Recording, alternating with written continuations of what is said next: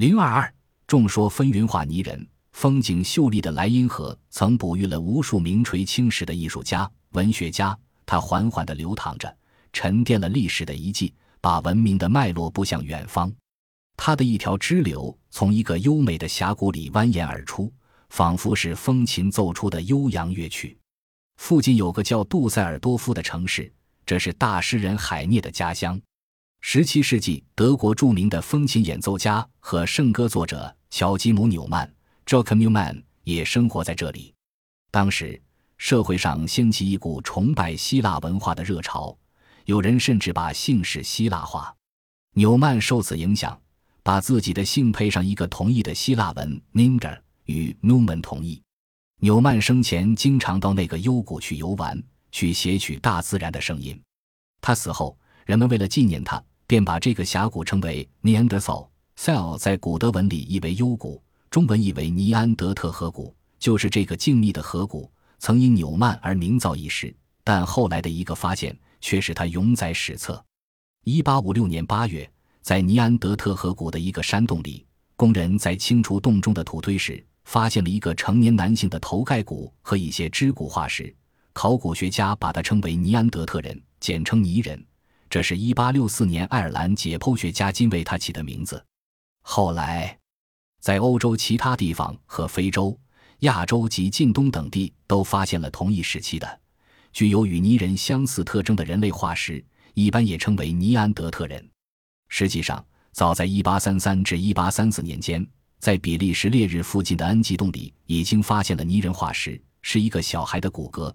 一八四八年，在直布罗陀也发掘出了这种人类化石，只是那时这些化石没有引起人们的注意。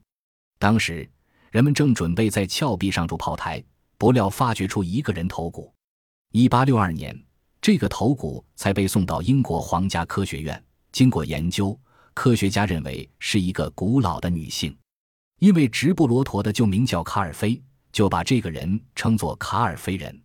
迄今为止。世界各地已找到了大量泥人化石，而且许多都是在洞穴堆积中找到的，因为骨骼在洞穴中更易于保存。根据科学的方法测定，泥人生活的时代距今约二十万年到四万年。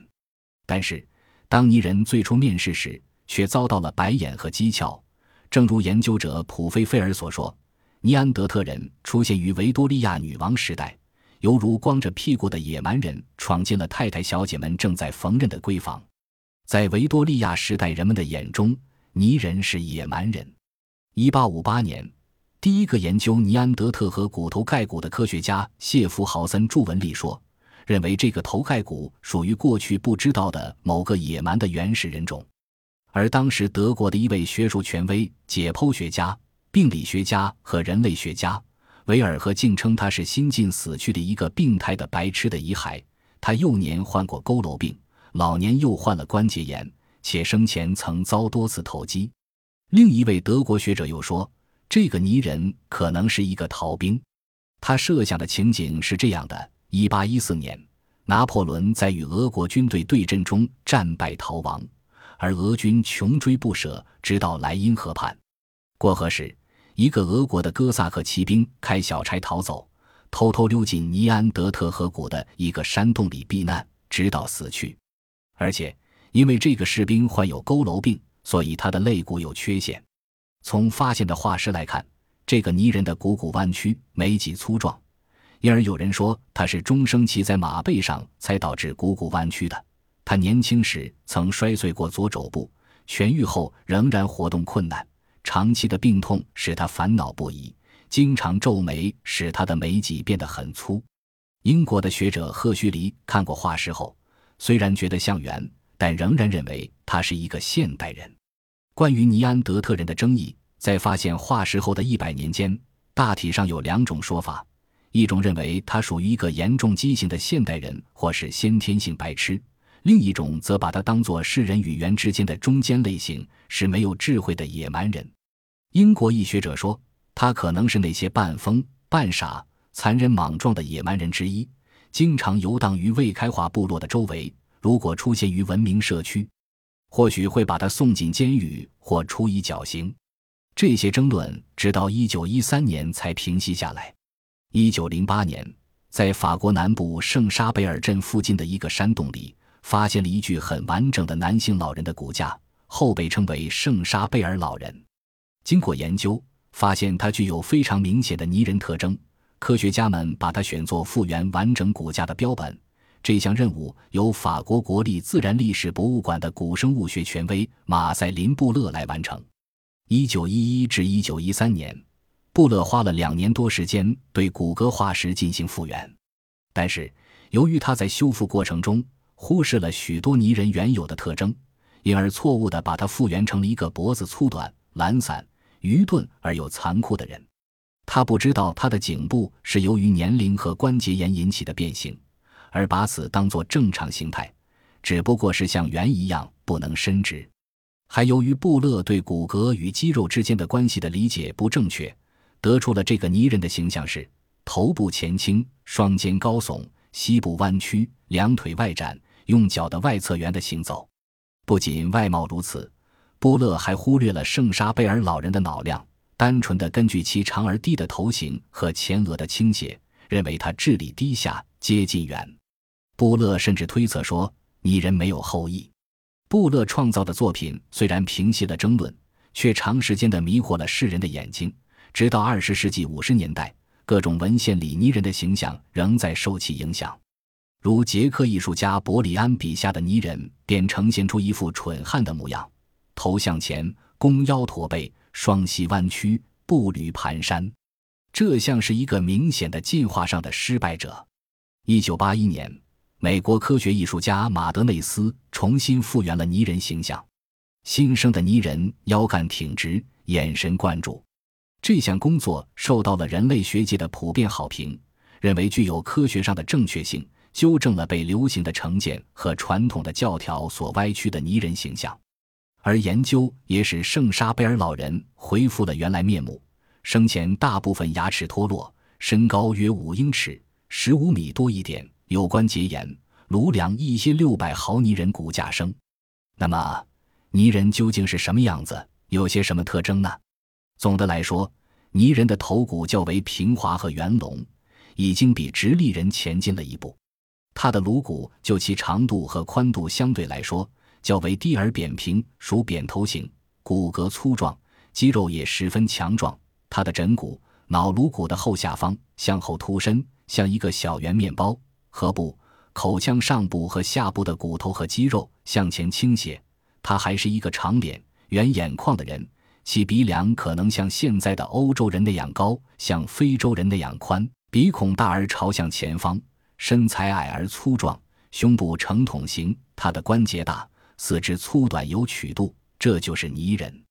当然，与现代人比起来，他的长相显得有点粗糙，称不上漂亮英俊。但是，如果把他同源放在一起，那他确实可以算得上美貌了。况且，他已有好几万年，甚至几十万年的岁数了。更让人惊奇的是，泥人的智慧。他不仅不像某些人所说的那样智力低下，而且比现代人也并不逊色。通过对十四个成年泥人脑量的测定，发现其脑量从小于一千三百毫升到大过一千七百毫升都有，平均大约为一千五百毫升，而现代人处在九百毫升到两千三百毫升之间。这个事实足以证明，泥人也是很聪明的。他属于早期智人，古人类学上的一个专业名词——目辟有智慧的人的一种。随着社会的发展。语言的产生成为大势所趋，泥人的发音器官通过劳动已得到进化和改造，在语言的发展过程中获得了现代人的面貌。事实胜于雄辩，大量资料对社会上的某些偏见进行了反驳。无可否认，泥人是现代人的祖先。这一结论彻底否定了上帝造人的神话。十九世纪上半叶以前。欧洲一直流行着“上帝造人”的说法。根据17世纪英国厄齐尔大主教的年历，第一个人是在公元前4004年被创造出来的。牛津大学副校长莱特福特牧师曾宣告，确切时间是在10月23日上午9时。作为我们祖先的泥人，在文化上的发展也令人感叹。他们生活在旧石器文化时代，挖掘情况表明，泥人已经非常熟练地掌握了制作和使用工具的方法。从发现的遗物来看，有石器、手斧、齿状器和雕刻器等。在欧洲发现的火石尖状器和月形刮削器，刃口既锋利又平齐，平齐的几乎成一条线，是典型的莫斯特文化。这种石器文化因1863年第一次发现于法国多尔多涅省的莫斯特而得名。试验证明，用这些石器砍树效果良好，而石器却没有损伤。不仅如此，泥人在制作上已开始形成小型的、专门的生产规模。除了获取食物和一些生活用品以外，泥人还用骨头及各种石头雕成装饰品来美化生活。最大限度地利用了石器手工艺。远古的人类有许多只懂得择穴而居，泥人不单居住于洞穴，还会自己搭棚架屋。在苏联西莫罗多瓦的莫斯特文化晚期遗址中，就发现了泥人以猛犸象牙和骨头作架，用兽皮搭成的椭圆棚屋，内部直径为五至七米，在当时已经算得上一个庞大的建筑物了。屋内的地面上有十五个火塘，用来取暖或烧烤食物。这种情形类似现代某些少数民族的生活场景。在法国南部的拉扎雷特洞穴内也有帐篷，帐门避开洞口，以免寒风雨雪直接人内。这个帐篷距今约一百二十五万年，它的年龄与它的构造相对比，让人难以想象，在如此遥远的年代。我们的祖先就懂得怎样动手营造一个温暖的家，由此可见，泥人已告别了风餐露宿、茹毛饮血的原始生活。与现代人体期相关的衣食住行问题，大多也是泥人在生活中非常关注的。他们用兽皮做成衣服，以保暖防寒。如今看来，这种行为还具有文明意识，是人与其他动物不同的表现之一。研究表明。泥人是有智慧的人，他们的意识对于人类文明文化的发展起了重大的作用。现代社会的殡葬文化纷繁复杂，而这种行为如何进行，一定意义上代表了文明的程度。然而，出殡送葬并不是现代人的专利，其由来之长远，足以使人肃然起敬。就目前的发现来看，泥人是最早有意识的埋葬死者的人。像圣沙贝尔老人，便是被体面的安葬人土，他的周围还放着陪葬的石器。石器作为劳动工具，是泥人生活中不可缺少的，把其当作陪葬品也具有一定的含义。在发现泥人化石地点之一的莫斯特遗址，一个十五六岁的男孩静卧坑底，他的头枕着右前臂，面向坑的右侧躺卧，肢体弯曲，头下有一堆碎石砌成枕头状。这些让人想到他正安详地沉浸在睡梦之中。他的手边是一件做工精致的石斧，四周是被烧焦的野牛骨头，这是烤肉留下来的残物。人们把食物同死者一同埋葬，使他们相信人死后会进人另一个世界。原始时代，由于生产力和人们认识自然界的能力低下，不能对死亡做出正确的理解，因而误认为人死后会有灵魂存在。而人死后的世界同现实生活的情形是相同的，所以他们对待死者像对待常人一样，必须为其准备食物和用具。这一行为跟现代某些地方的习俗何其相似！无论身形外貌如何变化，作为人的一些情感方面的意识却穿越时空隧道，代代相传了下来。可以想见，当那个男孩不幸早夭时，他的父母悲痛地为其举行葬礼。并预备了精美的石器和可口的食物，希望他们心爱的儿子能在另一个世界里正常的生活。发现于1957年的一个墓穴，又为泥人殡葬文化抹上了一层罗曼蒂克的色彩。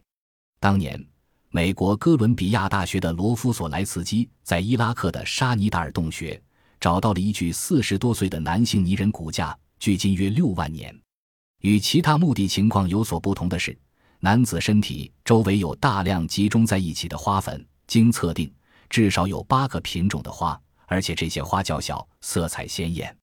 一个人懂得欣赏花，说明他也懂得美。让鲜花陪伴死者，寄托了生者纯洁而真挚的感情。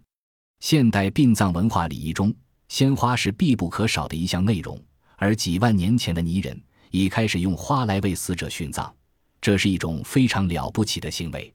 这一行为对现代文明的影响是名副其实的流芳百世。泥人的惊世之处，还在于他们有扶老续残的同情心。同情心是人善良的一个标志。通过对泥人化石的研究，其善良也可见一斑。圣沙贝尔老人死时大概有五十岁，而当时的人因气候环境恶劣和生产力落后，生命非常短暂。平均寿命仅为三十至三十五岁，所以圣沙贝尔老人已经算是长寿了。当他进入老年，身体状况和劳动能力日趋下降，甚至丧失劳动力时，它之所以能继续存活已近天年，完全是靠集体中间其他成员的供养。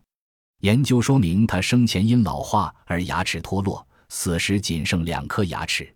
像这种情况，如果没有别人的悉心照料，很难想象它如何度日，比如在进食方面，它嚼不动硬的东西，不能啃骨头，只有让人把肉撕碎或者嚼碎后才能够吃下去并消化。